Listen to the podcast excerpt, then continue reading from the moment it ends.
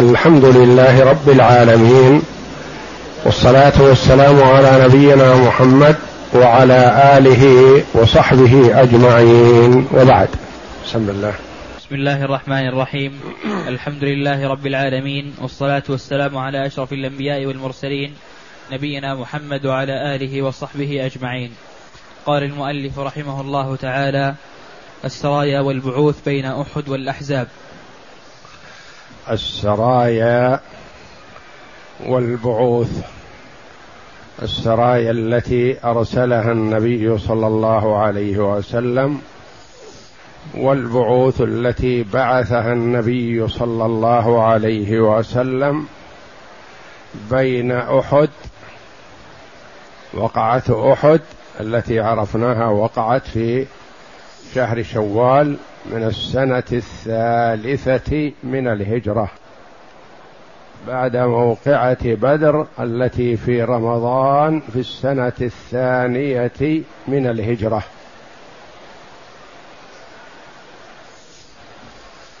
ما هي البعوث التي بعثها والسرايا التي أرسلها النبي صلى الله عليه وسلم للدعوة إلى الله جل وعلا ولقتال المشركين. وهذه السرايا والبعوث التي سنأخذها إن شاء الله تعطينا مدى تحمل الصحابة رضي الله عنهم للمشقة والصبر على ما نالهم من الجراح والآلام ومع ذلك يخرجون قادة ومجاهدين وهم جرحى ومرضى رضي الله عنهم وأرضاهم ويتحملون ما يصيبهم في ذات الله ولا يفرون ولا تؤثر فيهم القلة فقد يغير عليهم العدد الكثير وهم قلة. قد يكونوا ستة أو أو عشرة كما سيأتي يحاصرهم مئة من أعدائهم ويصبرون رضي الله عنهم ويقاتلون. فصبرهم عظيم. وعدهم الله جل وعلا الثواب الجزيل. وهم خيار الأمة. رضي الله عنهم. اختارهم الله جل وعلا لصحبة نبيه صلى الله عليه وسلم ولتبليغ شرع الله ودينه للأمة.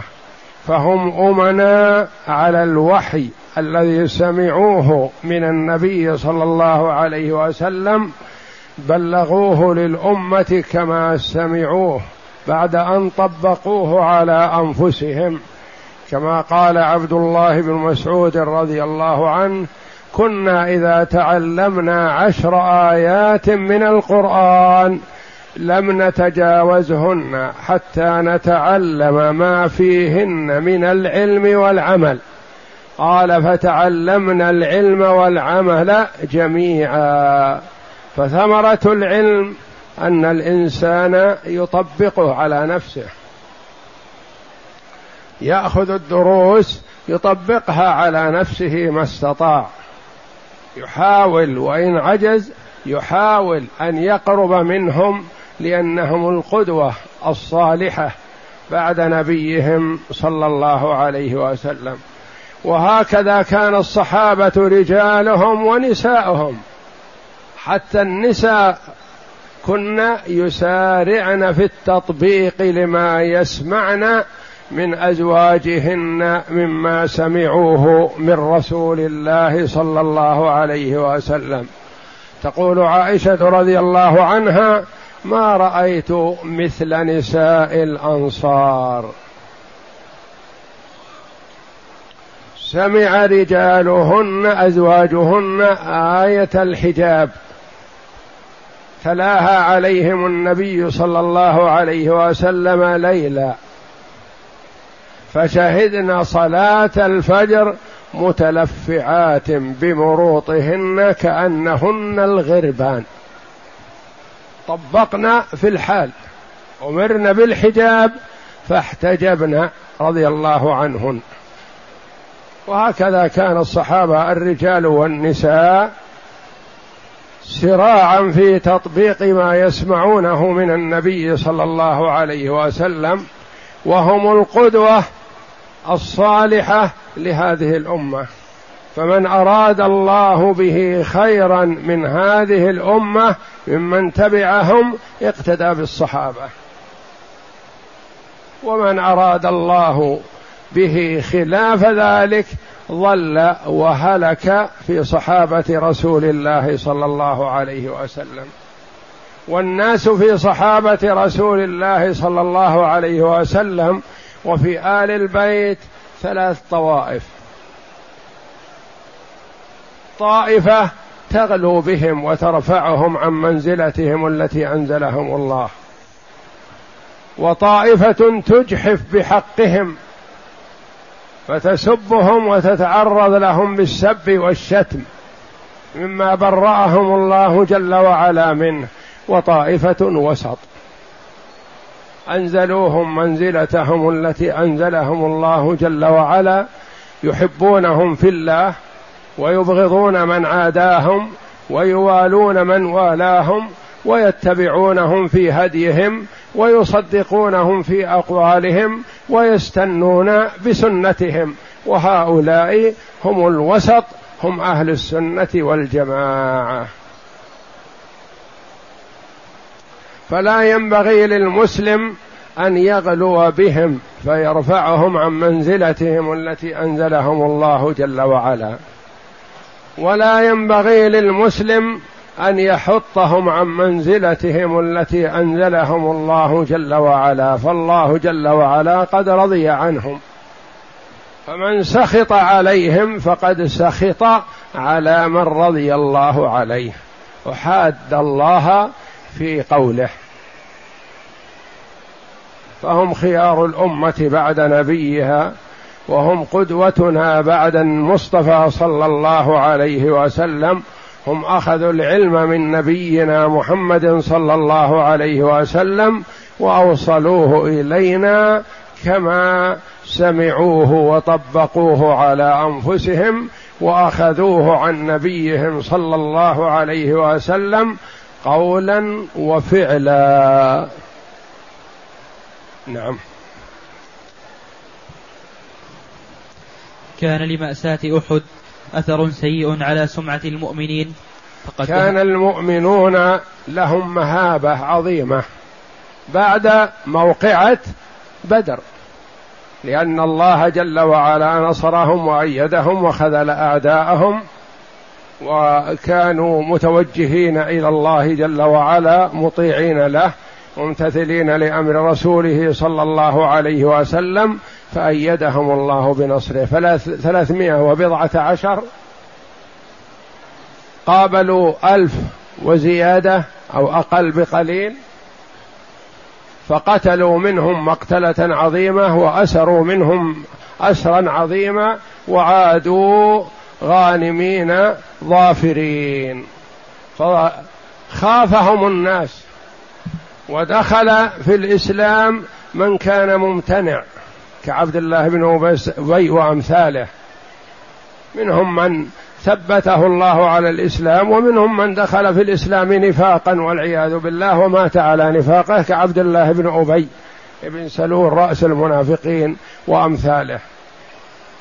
فخاف الناس من المسلمين ووجلوا فداروهم.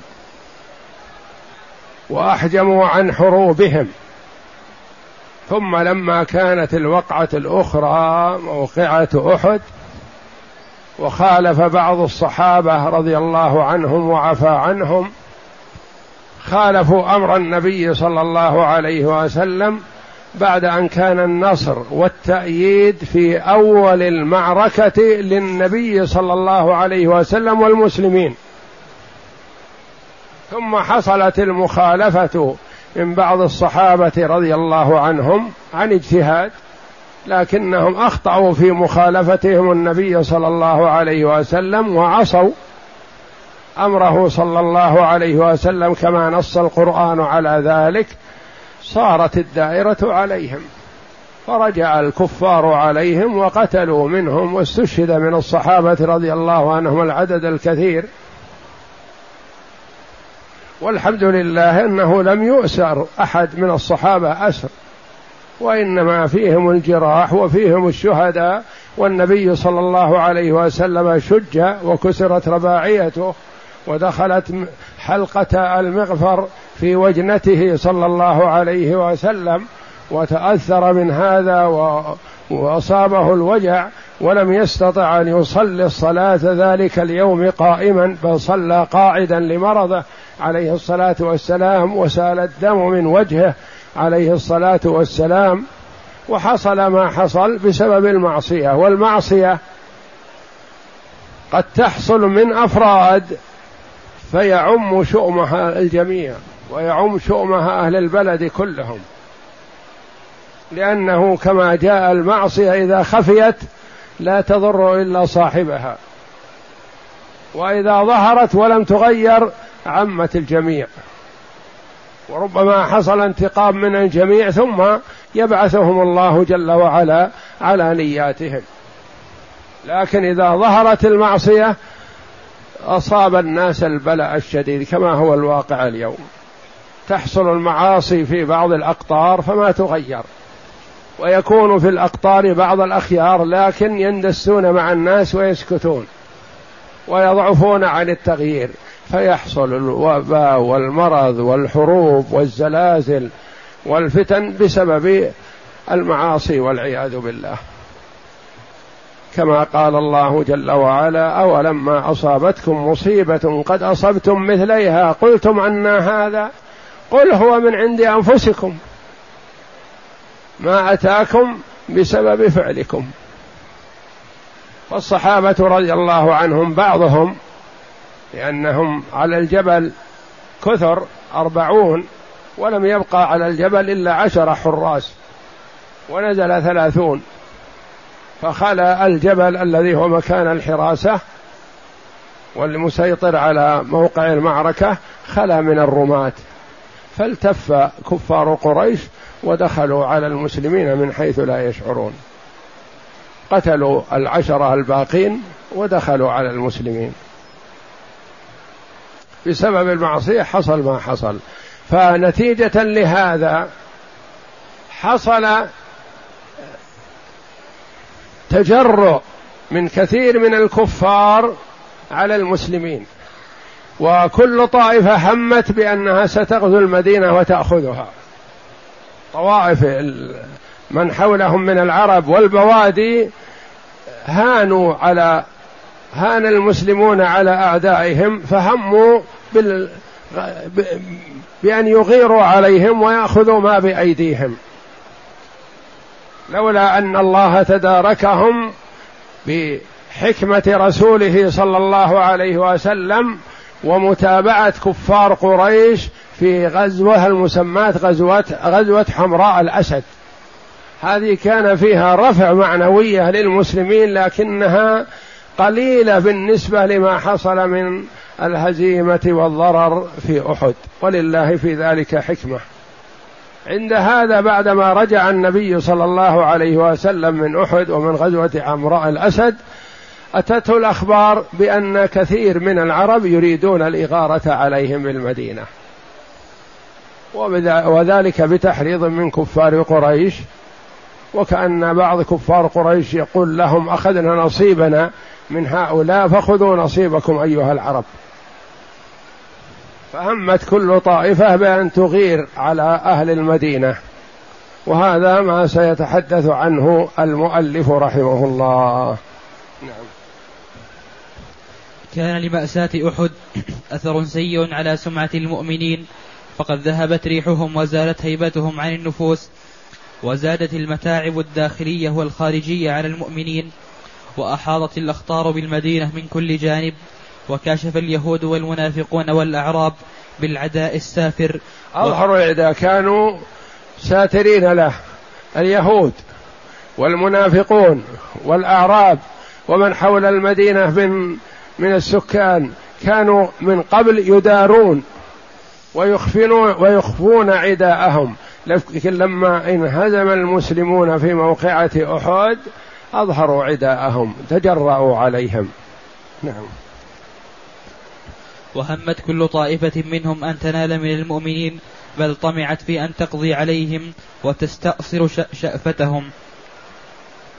فلم يمض على هذه المعركة شهران حتى لأن المعركة معركة أحد متى؟ في شوال. نعم. حتى تهيأت بنو أسد للإغارة على المدينة ثم قام ثم قامت قبائل عضل وقارة في شهر صفر سنة في السنة الرابعة من الهجرة بمكيدة سببت في يعني في محرم وفي صفر. هذه بعد أحد مباشرة.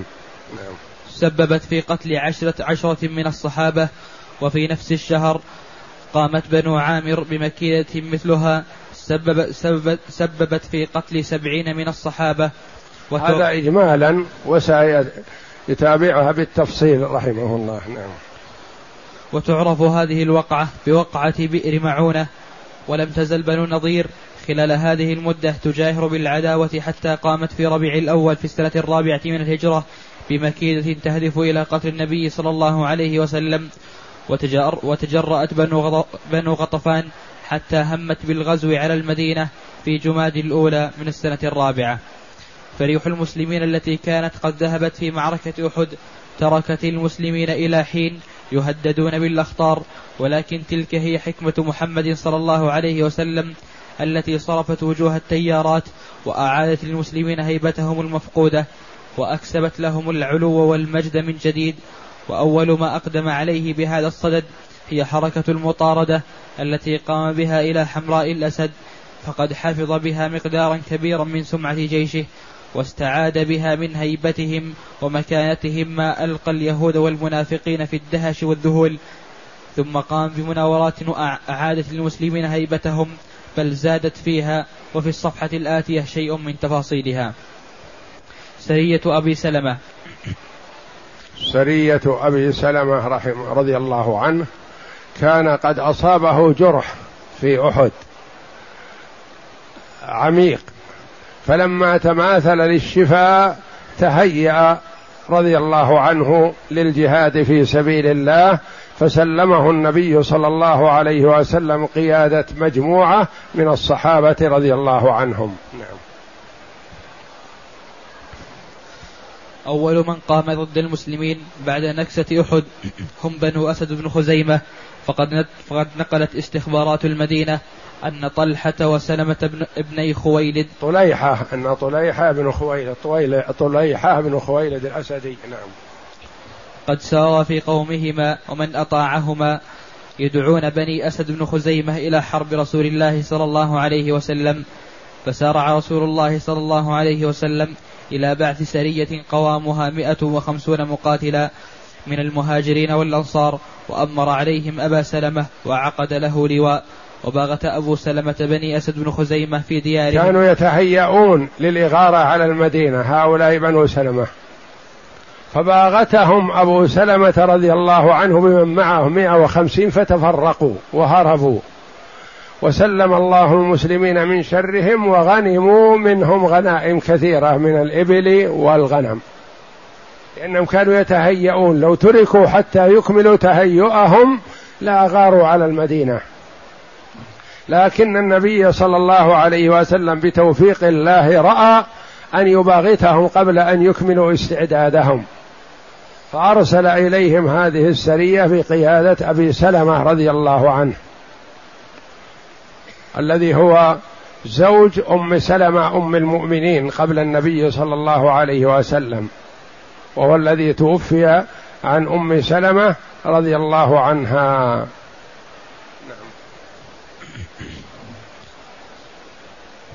وباغت أبو سلمة بني أسد بن خزيمة في ديارهم قبل أن يقوموا بغاراتهم فتشتتوا في الأمر وأصاب المسلمين إبلا وشاء لهم فاستاقوها وعادوا إلى المدينة سالمين غانمين لم, لم يلقوا حربا.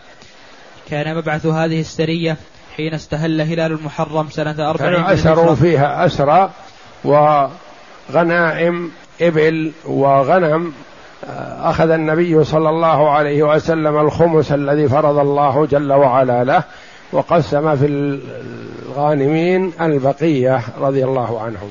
نعم. وعاد أبو سلمة وقد نغر عليه جرح قد أصابه في أحد فلم يلبث حتى مات. توفي رضي الله عنه بعد هذه الغزوة من أثر جرح أصابه في غزوة أحد رضي الله عنه. بعث عبد الله ذهب قائد سرية وهو جريح رضي الله عنه. بعث عبد الله عبد الله بن ابن أنيس. نعم. وفي اليوم الخامس من نفس الشهر المحرم سنة أربع من الهجرة نقل كذلك مع بعث أبي سلمة بعث عبد الله بن أنيس في نفس الشهر في أول شهر محرم. نقلت الاستخبارات أن خالد بن سفيان الهذلي يحشد الجموع لحرب المسلمين فأرسل إليه كأنه والجماعة الأولين متواطئين أنهم يتهيئون لحرب النبي صلى الله عليه وسلم. فأرسل لبني أسد أبو سلمة رضي الله عنه وأرسل لهؤلاء عبد الله بن أنيس رضي الله عنه. نعم. فأرسل إليه النبي صلى الله عليه وسلم عبد الله بن أنيس ليقضي عليه. وظل عبد الله بن أنيس غائبا عن المدينة ثمانية عشر ليلة ثم قدم يوم السبت لسبع بقين من المحرم وقد قتل خالد وجاء وجاء برأسه فوضعه بين يدي النبي صلى الله عليه وسلم. فأن هذا كان يتهيأ لحرب النبي صلى الله عليه وسلم فلما ذهب إليه عبد الله بن أنيس ومن معه آه، قتله. تمكن منه وقتله وأتى برأسه للنبي صلى الله عليه وسلم فوضعه بين يدي رسول الله صلى الله عليه وسلم فسر بذلك عليه الصلاة والسلام. فأعطاه عصا وقال هذه آية بيني وبينك يوم القيامة فلما حضرته الوفاة أوصى أن تجعل معه في أكفانه. النبي صلى الله عليه وسلم كافأه بأن أعطاه عصا قال هذه علامة بيني وبينك يوم القيامة. فأخذ العصا مسرورا رضي الله عنه فلما حانت وفاته قال هذه ضعوها معي في كفني ألتقي برسول الله صلى الله عليه وسلم بها. الإيمان الصادق باليوم الآخر رضي الله عنهم. بعث الرجيع. هذه بعثة ثالثة. نعم. وفي شهر صفر من نفس السنة أي الرابعة من الهجرة قدم على رسول الله بعثتان في محرم وهذه البعثة الثالثة في صفر. نعم. قدم قدم قدم على رسول الله صلى الله عليه وسلم قوم من عضل وقارة وذكروا أن فيهم إسلاما وسألوا أن يبعث معهم من يعلمهم الدين ويقرئهم القرآن. وهم يقيمون حول رابغ بين المدينة ومكة هؤلاء. وذكروا أن عندهم ناس مسلمين وإنهم يحبون أن يبعث معهم الرسول صلى الله عليه وسلم من يعلمهم الإسلام ويفقههم في الدين ويقرئهم القرآن. فبعث معهم عليه الصلاة والسلام ثم غدروا بهؤلاء. فبعث معهم ستة نفر في قول ابن إسحاق وفي رواية البخاري أنهم كانوا عشرة. بعث ستة في قول ابن إسحاق المؤرخ وعشرة في رواية الإمام البخاري رحمهم الله. نعم. وأمر عليهم مرثد بن أبي مرثد الغنوي وفي قول ابن إسحاق وعند البخاري أنه عاصم بن ثابت جد يعني عاصم. اختلف المؤرخان البخاري وابن إسحاق اختلفوا في قائد هذه الثرية. هل هو عليهم مرثد بن أبي مرثد أم أنه عاصم بن ثابت جد عاصم بن عمر بن الخطاب فذهبوا معهم فلما كانوا بالرجيع وهو ماء لهذيل بناحية الحجاز بين رابغ وجدة استصرخوا عليهم حيا من هذيل يقال له بنو اللحيان فتبعوهم بقرب, بقرب من مئة رام واقتصروا عشرة أو ستة أغاروا عليهم وعددهم مئة الأعداء. أغار الأعداء من بني لحيان ممن يقيم حول ما بين رابغ وجدة أغار عليهم منهم مئة. نعم. واقتصوا آثارهم حتى لحقوهم فأحاطوا بهم وكانوا قد لجأوا إلى فدفد.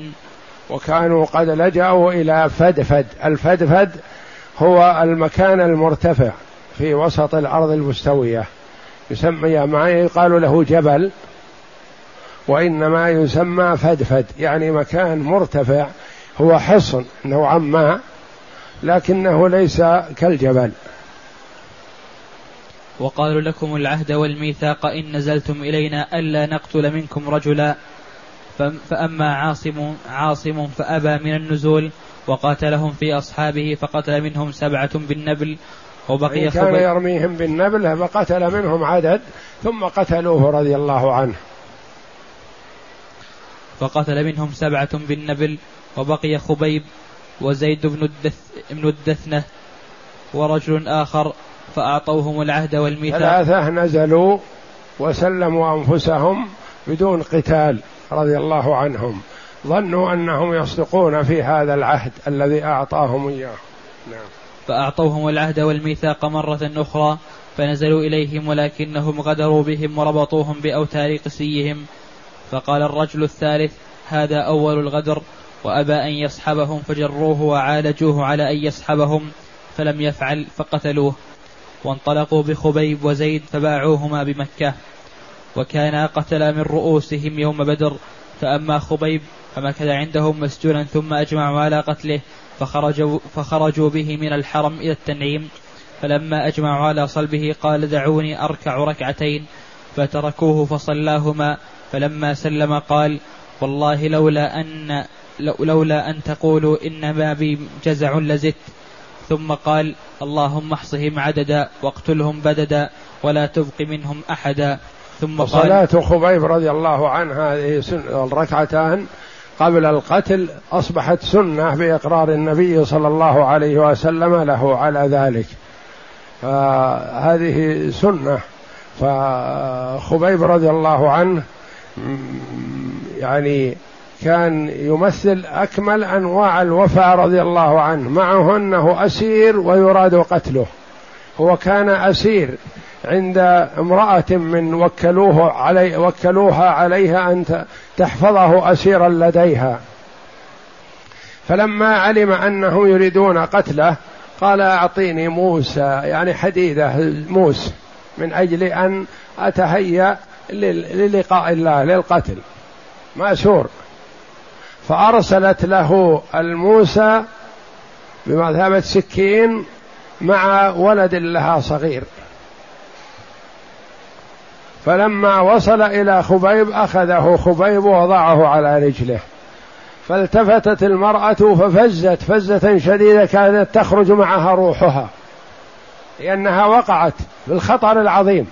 ترسل ابنها الصغير إلى أسير يراد قتله ومعه السكين. يعني كأنها سلمت ابنها للقتل. فأدرك هذا خبيب رضي الله عنه فقال ما لك؟ أتخافين أن أقتله؟ لن أقتله إن شاء الله. فتقول يقال أنها أسلمت بعد ذلك فتقول ما رأيت مثل خبيب؟ ما رأيت مثل خبيب يعني في وفائه. ولقد كنت أرى عنده العنقود من العنب يأكل منه مثل رأس الرجل وما في مكة ثمرة. ما يوجد عنب. وإنما هو رزق ساقه الله عليه. وولد هذه وهو أسير ويراد قتله على رجله صغير ومعه السكين. يعني مهيأ أنه يذكيه ويستريح ويأخذ بثاره. لأنه مربوط للقتل. لكنه رضي الله عنه وفى ولم يؤثر على هذا الولد لأنه لا ذنب له ولا ذنب لأمه فتركهم. نعم. ثم قال اللهم احصهم عددا واقتلهم بددا ولا تبق منهم أحدا. ثم قال لقد أجمع الأحزاب حولي وألبوا قبائلهم واستجمعوا كل مجمع وقد قربوا أبناءهم ونساءهم وقر وقربت من جذع طويل ممنع إلى الله أشكو غربتي بعد كربتي. وما, وما, جم وما جمع الأحزاب لي عند مضجعي. فلذا العرش صب فذا العرش صبرني على ما يراد بي. فذا العرش صبرني يدعو الله. فذا العرش صبرني على ما يراد بي.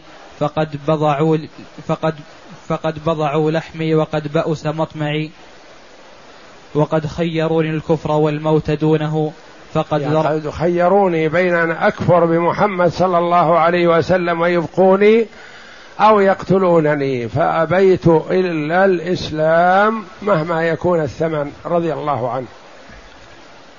فقد ذرفت عيناي من غير مدمعي ولست أبالي حين أقتل مسلما على أي شق كان في الله مضجعي وذلك في ذات الإله وإن يشأ يبارك على أوصال شل ممزعي نعم. فقال له فقال له أبو سفيان أيسرك أن محمد عندنا نضرب عنقه وأنك في أهلك؟ فقال يقول له أبو سفيان لأن أبو سفيان كان قائد وكبير كفار قريش في ذلك الوقت. يقول له ما رأيك؟ أيسرك أن محمد عندنا نقتله وأنك تكون آمن عند أهلك؟ قال لا والله. ما يسرني أن أكون آمن محمد صلى الله عليه وسلم وهو في مكانه الذي هو فيه شوكة. أفديه بعمري عن الشوكة ما هو عن القتل. رضي الله عنه. وقال له أبو سفيان. فقال له أبو سفيان أيسرك أن محمد عندنا نضرب عنقه, عنقه وأنك في أهلك؟ فقال لا والله ما يسرني أنني في أهلي وأن محمد في مكانه الذي هو فيه تصيبه شوكة تؤذيه. ثم صلبوه وكلوا به من يحرس جثته. فجاء عمرو بن أمية الضمري فاحتمله مسلم رضي الله عنه وكان قائد سرية أخرى فحصل منهم غفلة عنه فاحتمله ودفنه رضي الله عنه. فاحتمله بخدعة الليلة فذهب به فدفنه. وكان الذي تولى قتل خبيب هو عقبة بن الحارث وكان خبيب قد قتل أباه حارثا يوم بدر. وفي الصحيح أن, خبيب أن خبيبا أول من سن الركعتين عند القتل وأنه رؤي وهو أسير يأكل يأكل قطفا, يأكل قطفا من العنب وما بمكة ثمرة. وأما زيد بن الدثينة دثنة. ابن الدثنة فاتبعه صفوان بن أمية فقتله بأبيه. وبعثت قريش إلى عاصم ليؤتوا بشيء من جسده يعرفونه. وكان عاصم قتل عظيما من عظمائهم يوم بدر. فبعث الله عليهم مثل مثل الظلة من الدبر. من الدبر. نوع من الزنابير لما أرادوا أخذ هذا الرجل ليتأكدوا منه أنه هو القتيل عاصم رضي الله عنه الذي هو القائد قائد السرية لما بعثوا إليه يريدون أخذ شيء من جسده ليتعرفوا عليه. بعث الله عليه مثل الظلة من الدبر يعني من الزنابير حمته ما استطاعوا أن يقربوا حوله. فقال بعضهم لبعض ننتظر ليلا تذهب الزنابير هذه. فأرسل الله الوادي وحمله ولم يأخذوا منه شيئا. فلما أخبر عمر بن الخطاب رضي الله عنه قال إن الله جل وعلا يحفظ المؤمن حيا وميتا لأنه رضي الله عنه هدى ربه ألا تمس يده يد مشرك. ف وسأل الله ألا يمسه مشرك فحماه الله جل وعلا من المشركين رضي الله عنه. نعم. فحمته من رسلهم فلم يقدروا منه على شيء وكان عاصم أعطى الله عهدا ألا يمسه مشرك ولا يمس مشركا. وكان عمر لما بلغه خبره يقول يحفظ الله العبد المؤمن بعد وفاته كما يحفظه في حياته. مأساة بير معونة هذه ستأتي إن شاء الله. والله أعلم وصلى الله وسلم وبارك على عبده ورسول نبينا محمد وعلى آله وصحبه أجمعين.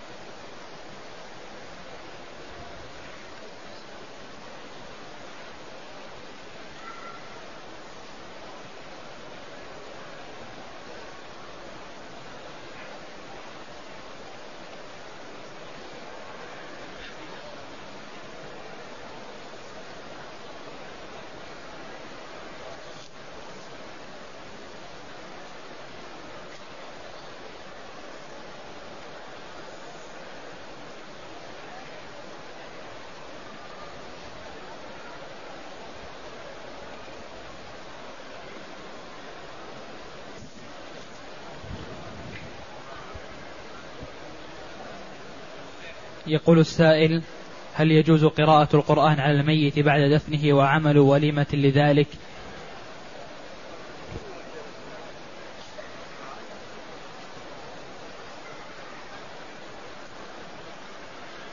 قراءة القرآن على الميت بعد دفنه أو قبل دفنه هذه من البدع التي ما شرعها الله جل وعلا في كتابه ولا على لسان رسوله صلى الله عليه وسلم ولا أخذ بها الصحابة رضي الله عنهم وأرضاهم. وإنما الميت يدعى له. وعمل وليمه لذلك هذه من النياحة. عمل الوليمة بعد وفاة الميت من النياحة. وإنما السنة أن يبعث لأهل الميت طعاما يكفيهم لأنهم أتاهم ما يشغلهم عن تهيئة الطعام لهم فيساعدون بأن يرسل لهم طعام. وأما أن يعملوا هم الطعام للناس فذلك من النياحة المحرمة.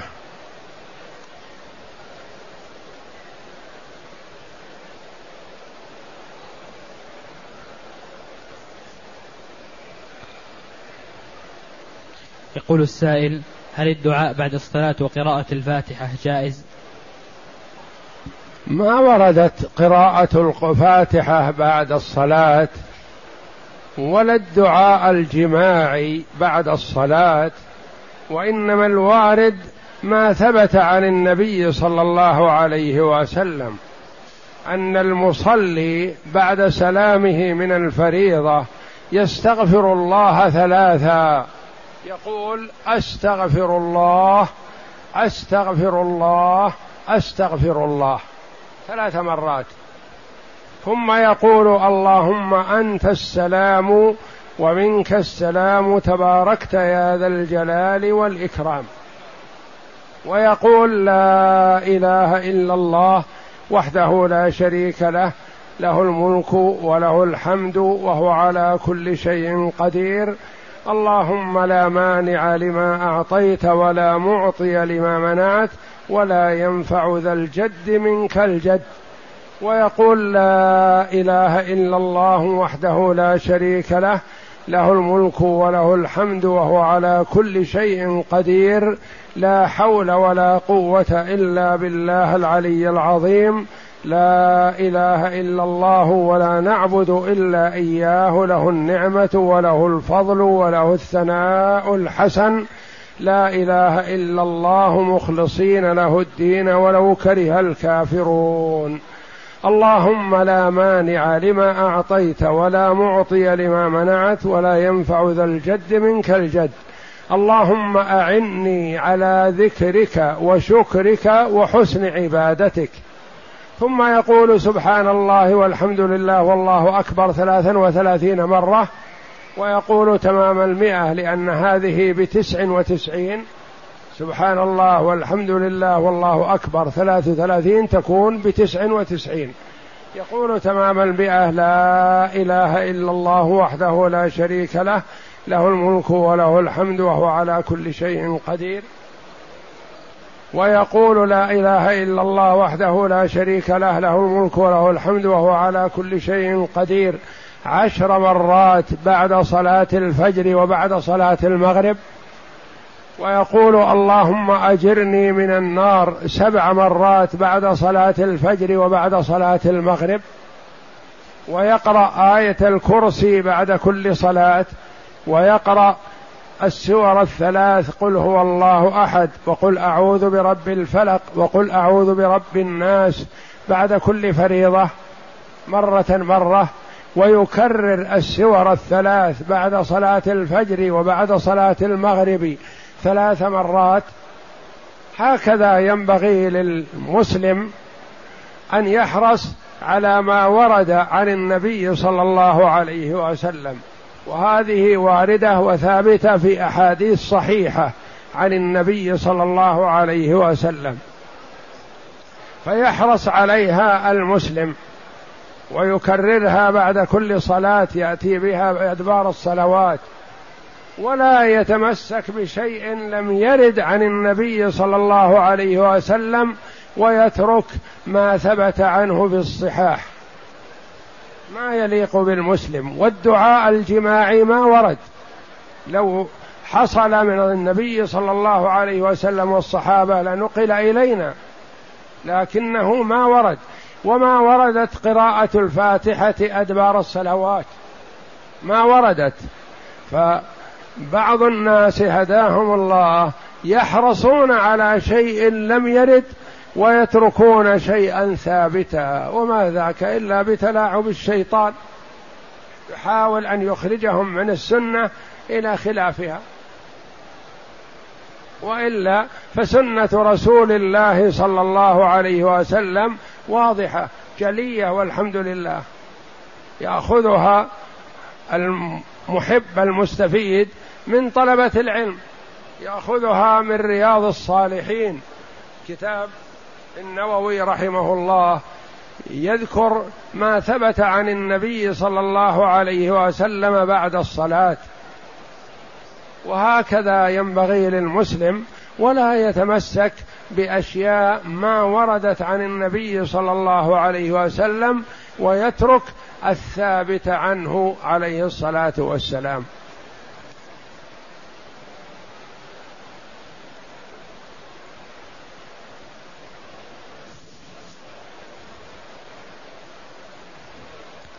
يقول السائل إذا لم أدرك من صلاة الجنازة إلا تكبيرتين فماذا أفعل؟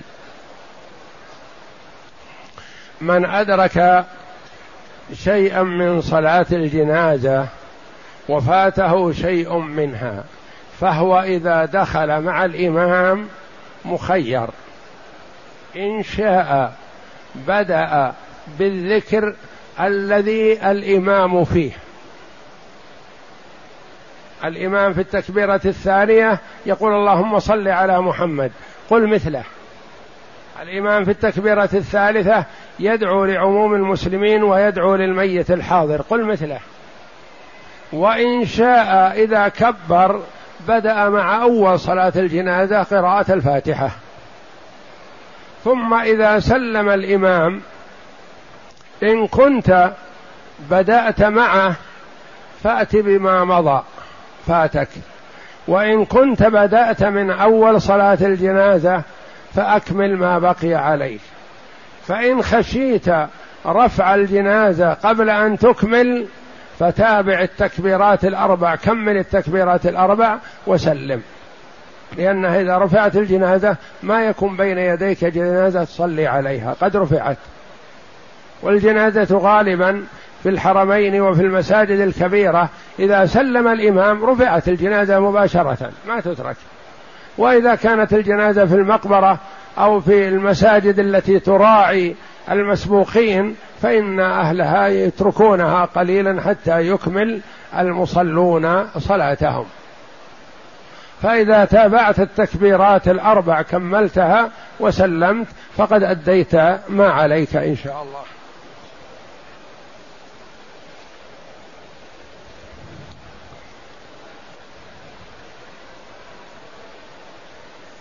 يقول السائل إذا صنعنا طعام لأهل الميت ثم جلسنا لنأكل معه من أجل المواساة وتخفيف المصيبة فهل هذا من النياحة؟ الذي يظهر والله أعلم أنه لا حرج في هذا. إذا كنت أنت أحضرت الطعام لهم وجلست معهم تعزيهم وتواسيهم فلا بأس بهذا. لكن إذا كان المرء يأتي إلى أهل الميت ليطعم من طعامهم هذا الذي لا يجوز.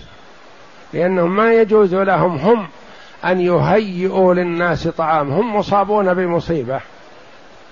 وهم في حاجة إلى مواساة وليسوا في حاجة إلى أن يصنعوا الولائم يقدموها للناس كما يفعل بعض الناس اليوم.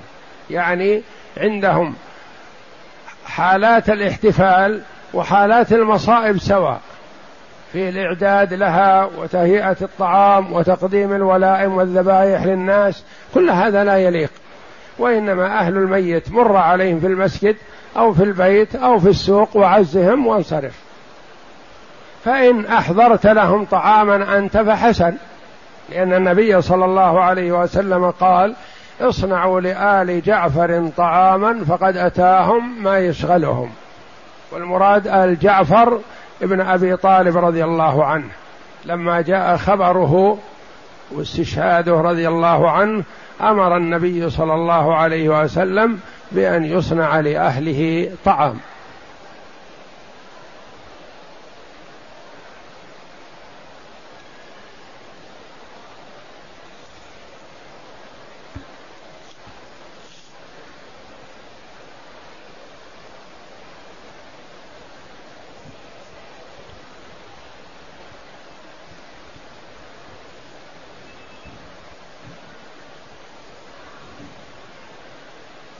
يقول السائل هل الذهاب إلى بيت أهل الميت وتعزيتهم والجلوس معهم من البدع؟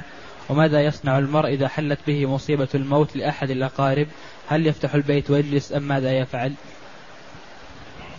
كره كثير من العلماء رحمهم الله جلوس أهل الميت للتعزية لأن هذا من إظهار المصيبة.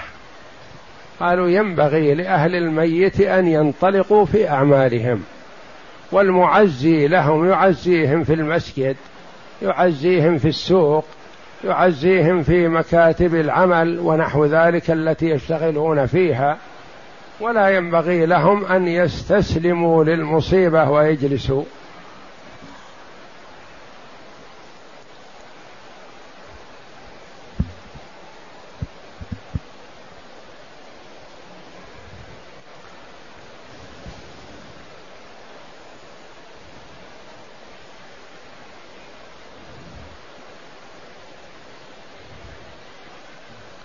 يقول السائل أديت مناسك العمرة لنفسي وأريد أن أوديها عن والدتي المتوفاة ولا أستطيع أن أعود إلى الميقات فهل لي أن أعتمر في نفس السفر؟ وهل يصح لي أن أحيي من التنعيم؟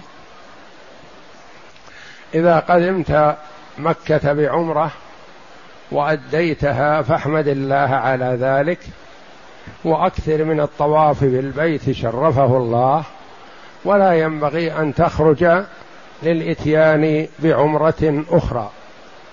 فإن سافرت إلى مكان ما ثم أردت العودة إلى مكة فلا بأس أن تعود إليها بعمرة عن نفسك أو عن من شئت.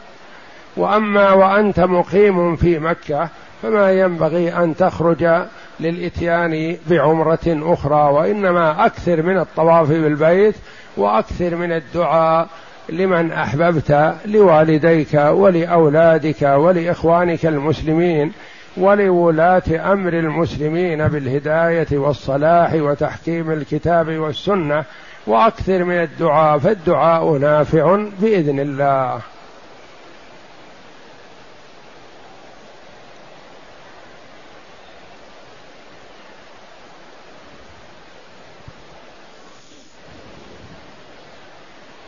يقول السائل ما ورد عن المصطفى صلى الله عليه وسلم فيما معناه تفترق اليهود إلى إلى 71 فرقة والنصارى إلى 72 فرقة وتفترق أمتي إلى 73 فرقة كلهم في النار إلا فرقة واحدة.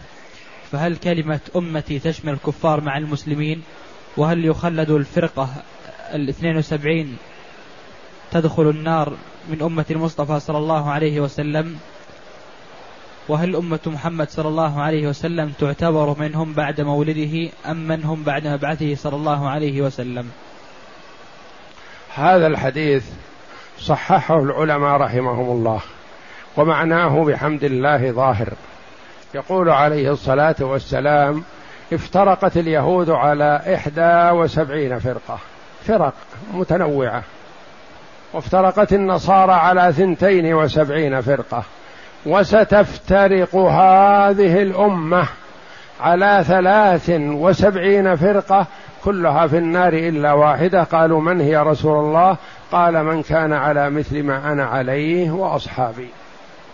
يقول وستفترق هذه الأمة. ما المراد بهذه الأمة؟ أمة الدعوة أم أمة الإجابة؟ أمة الإجابة. الذين يصلون ويصومون ويشهدون أن لا إله إلا الله. الأمة المراد بأمة محمد أمة محمد أمة الدعوة وأمة الإجابة. أمة الدعوة تشمل كل من كان عاقل من الجن والإنس على هذه البسيطة بعد بعثة محمد صلى الله عليه وسلم فهو من أمة الدعوة يعني مدعو إلى اتباع محمد صلى الله عليه وسلم اليهود والنصارى والمشركون وعباد البقر وعباد الشمس وعباد الكواكب وجميع طوائف أهل الأرض من الجن والإنس من كل عاقل يعني مدرك فهو مدعو إلى الاستجابه لمحمد صلى الله عليه وسلم. اذا فأمة الدعوة تشمل كل من على هذه الأرض. أمة الإجابة هم من استجاب لمحمد صلى الله عليه وسلم وهم الذين يعبرون عنهم أهل السنة والجماعة بأهل القبلة الذين يصلون. هؤلاء يسمون أمة الإجابة. والمراد بهم هم هم الذين سيفترقون على ثلاث وسبعين فرقة. أمة الإجابة بل افترقت على أكثر من هذا لكن هذه رؤوسها. لأن الفرق كثيرة جدا لا تحصى. لكن الفرقة الواحدة الأم تفترق إلى فرق كثيرة وبعضها يكفر بعض وبعضها يخطئ بعض. فالطائفة مثلا مثل المعتزلة الجهمية الأشاعرة الرافضة الإباضية كذا كذا الخوارج طوائف كثيرة وكل طائفة تشتمل على فرق كثيرة. وكل هذه الطوائف في النار كما قال عليه الصلاة والسلام وليس المراد والله أعلم الخلود في النار وإنما تستحق دخول النار. إلا فرقة واحدة وهي من على مذهب أهل السنة والجماعة على مذهب الصحابة رضي الله عنهم على ما كان عليه النبي صلى الله عليه وسلم وصحابته الكرام. فالطوائف كثيرة وكل طائفة مخالفة لسنة محمد صلى الله عليه وسلم تستحق دخول النار ولا يقال إنها مخلدة في النار لا. لأنه يخرج من النار من في قلبه أدنى أدنى أدنى مثقال ذرة في الإيمان. لكن المكث في النار الله أعلم بمداه من الناس من يمكث في النار آلاف السنين. ومن الناس من يمكث في النار مئات آلاف السنين. والمكث في النار يطول ويقصر. ومن الناس من يمكث في النار الأيام والليالي القليلة ويخرج منها برحمة الله جل وعلا وشفاعته والشافعين وتمحيص ذنوبه إذا كانت ذنوبه قليلة. فدخول النار بسبب الذنوب والناس يتفاوتون بالذنوب. ومن الناس من يكون له ذنوب يتوب منها في الدنيا فيسلم من مغبتها في الآخرة. ومن الناس من يكون له ذنوب يموت عليها وهذا هو ما يعبر عنه العلماء رحمهم الله بأنه داخل تحت المشيئة. يعني هذا تحت مشيئة الله جل وعلا. إن شاء غفر له وأدخله الجنة من أول وهلة وإن شاء عذبه بالنار ثم مآله ما دام مسلم إلى الجنة. فالطوائف الثلاث والسبعين هذه من أهل القبلة من أهل الصلاة لكنهم عندهم مخالفات كما هو الواقع اليوم. كثير من الطوائف التي تنتمي إلى الإسلام عندها مخالفات عظيمة.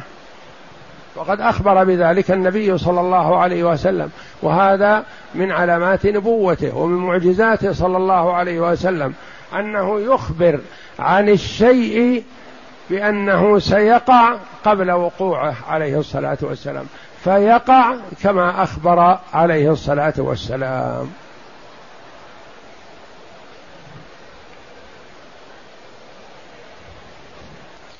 يقول السائل اعتمرت ثم لبست المخيط قبل حلق الرأس فما الحكم؟ ما دمت بادرت بالتقصير فلا شيء عليك. وكان الأولى للإنسان إذا طاف وسعى ثم لبس المخيط قبل أن يقصر أو يحلق الأولى له أن يخلع المخيط ثم يقصر أو يحلق. وإن حلق أو قصر وهو لابس للمخيط جهلا أو نسيانا فلا بأس عليه ولا يلزمه لذلك فدية.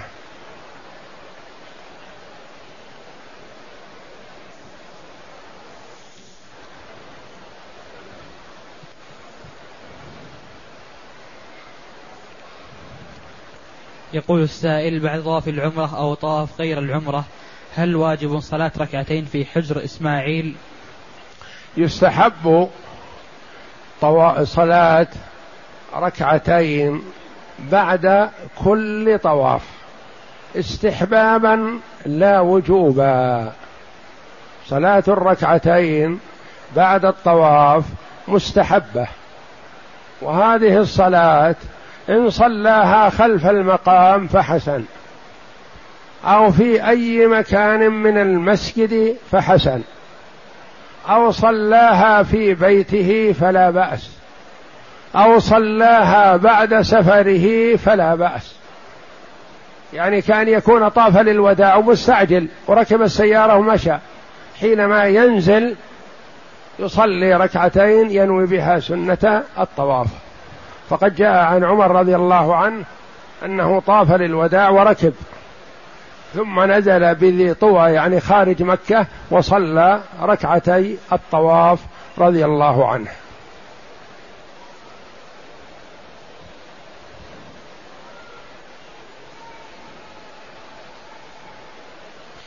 يقول السائل هل يجوز أن يقول الرجل عند المصيبة الحمد لله الذي لم يحمد لم يحمد على مكروه سواه؟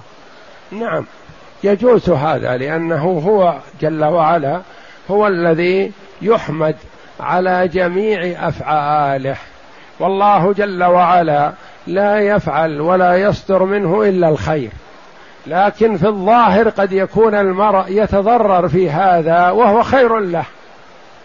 مثل المرض للمؤمن والمصيبة والخسارة المالية وفقد حاسة من الحواس ونحو ذلك فالمؤمن يحمد الله جل وعلا عليها.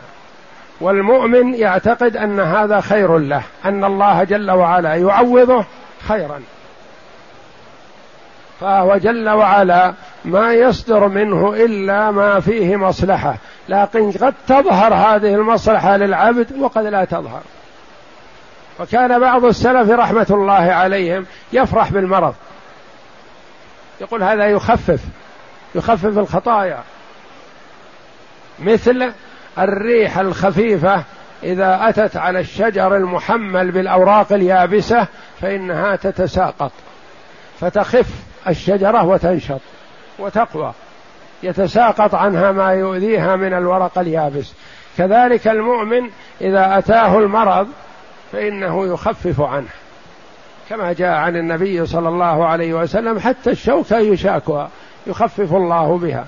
ما يصيب المؤمن من نصب ولا وصب ولا هم ولا غم حتى الشوكة يشاكها إلا كفر الله جل وعلا بها من خطاياه. فالمؤمن يحتسب كل ما يصيبه احتسابا للأجر من الله جل وعلا. سواء كان خير فيحمد الله ويشكره أو كان شر فيحمد الله ويصبر على ما يناله.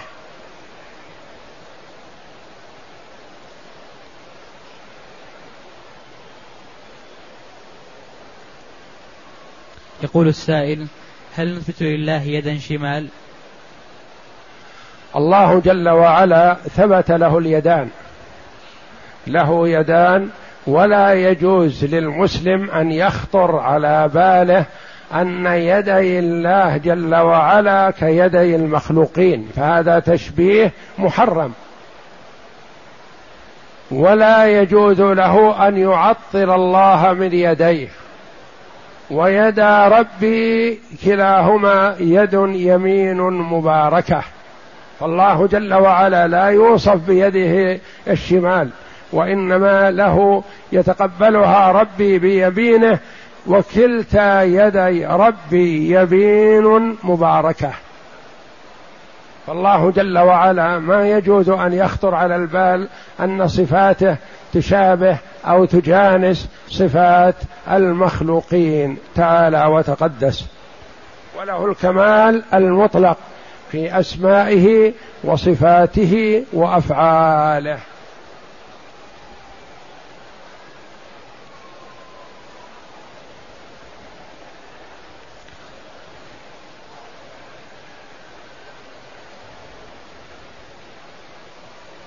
يقول السائل قلتم بجواز المرور بين يدي المصلي في الحرم المكي بسبب الزحام فما حكم مرور المرأة؟ كلاهما مرور المرأة والرجل كله محل خلاف بين العلماء رحمهم الله. بعض العلماء يمنع من المرور للرجل والمرأة. وبعض العلماء يقول يمنع من المرور إلا في المسجد الحرام أو في مكة. لأنه جاء أن النبي صلى الله عليه وسلم كان يصلي وكان الطائفون يمرون بين يديه فلم يكن يمنعهم. وجاء عن بعض الصحابة رضي الله عنهم كذلك.